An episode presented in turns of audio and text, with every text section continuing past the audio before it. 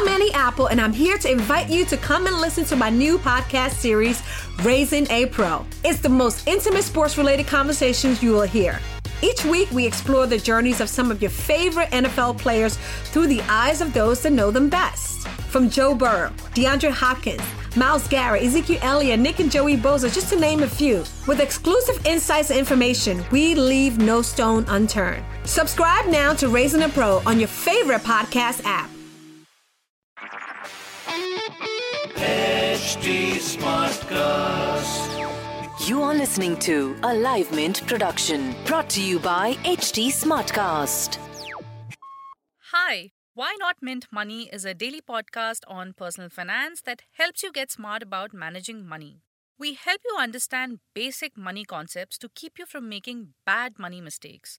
Why Not Mint Money is your one stop solution to money matters. I'm Deepthi Bhaskaran, editor personal finance at Mint, and let me introduce you to some of my team members who'll help you on this journey. Neil Borate is a mutual fund reporter. Then there is Disha Sanghvi, who looks at insurance. Dinesh Bhasin will declutter the world of banking. Nilanjana Chakravarti and Nidhi Sinha will give you smart advice on financial planning. Last but not the least, Renu Yadav will help with taxes and real estate. So, let's get started. Welcome to your money journey.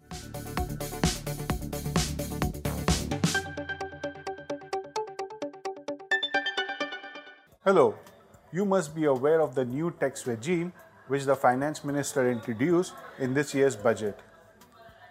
The new tax regime offers lower rates compared to the old one if you are willing to let go of some deductions. But what happens if you opt for the new regime in the next assessment year but don't like it and want to switch back? Hi, I'm Dinesh Bhasin from Mint's personal finance team, and in this episode of Why Not Mint Money, we will discuss who can switch from the old regime to the new one back and forth. But before we get into discussing who can switch and who cannot, let's discuss what the finance minister has offered in the new tax regime. The new tax regime has seven tax slabs. This include 5%, 10%, 15, 20, 25 and 30%. So if you have an income of rupees 2.5 lakh, there will be no tax. For income between 2.5 and 5 lakh, the tax will be 5%.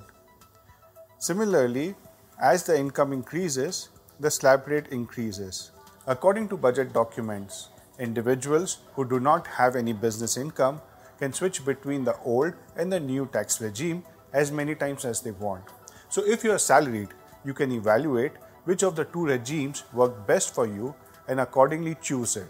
Yes, you have the freedom to choose the tax regime in which you are paying lower tax. So, evaluate well. Individuals who have business income have restrictions on switching. They can only switch once between the old and the new regime. What we are trying to say here is let's assume a person with business income opts for the new regime in the next assessment year. He doesn't like it, so he can switch back to the old regime. But once he switches back, he can never go back to the new regime. That also brings us to the question of what happens when you have a business income in one year and you have salaried income in another year? The answer is very simple. If you have business income, you are allowed to switch once. The moment you turn into a salaried employee, then you can switch as many times as you want. Some of the tax experts that we spoke to said they need more clarity on what happens if the taxpayer is a professional. The budget documents only mention income from business. It has no mention of what happens in case the income is from profession. So these tax experts are seeking clarity on these professionals opting in and opting out of the new regime. Hope this clarifies your doubt on switching between new and the old tax regime. But if you are a salaried, you need to choose whether you want to go for the new tax regime or the old tax regime in April. Once you declare it to the employer, the employer will accordingly deduct taxes from your income every month. Of course, you have to finally decide between the new and the old tax regime when you're filing your taxes. But declaring it now to your employer will save you from procedural hassle. That's all from this episode of Why Not Mint Money. Thank you for tuning in.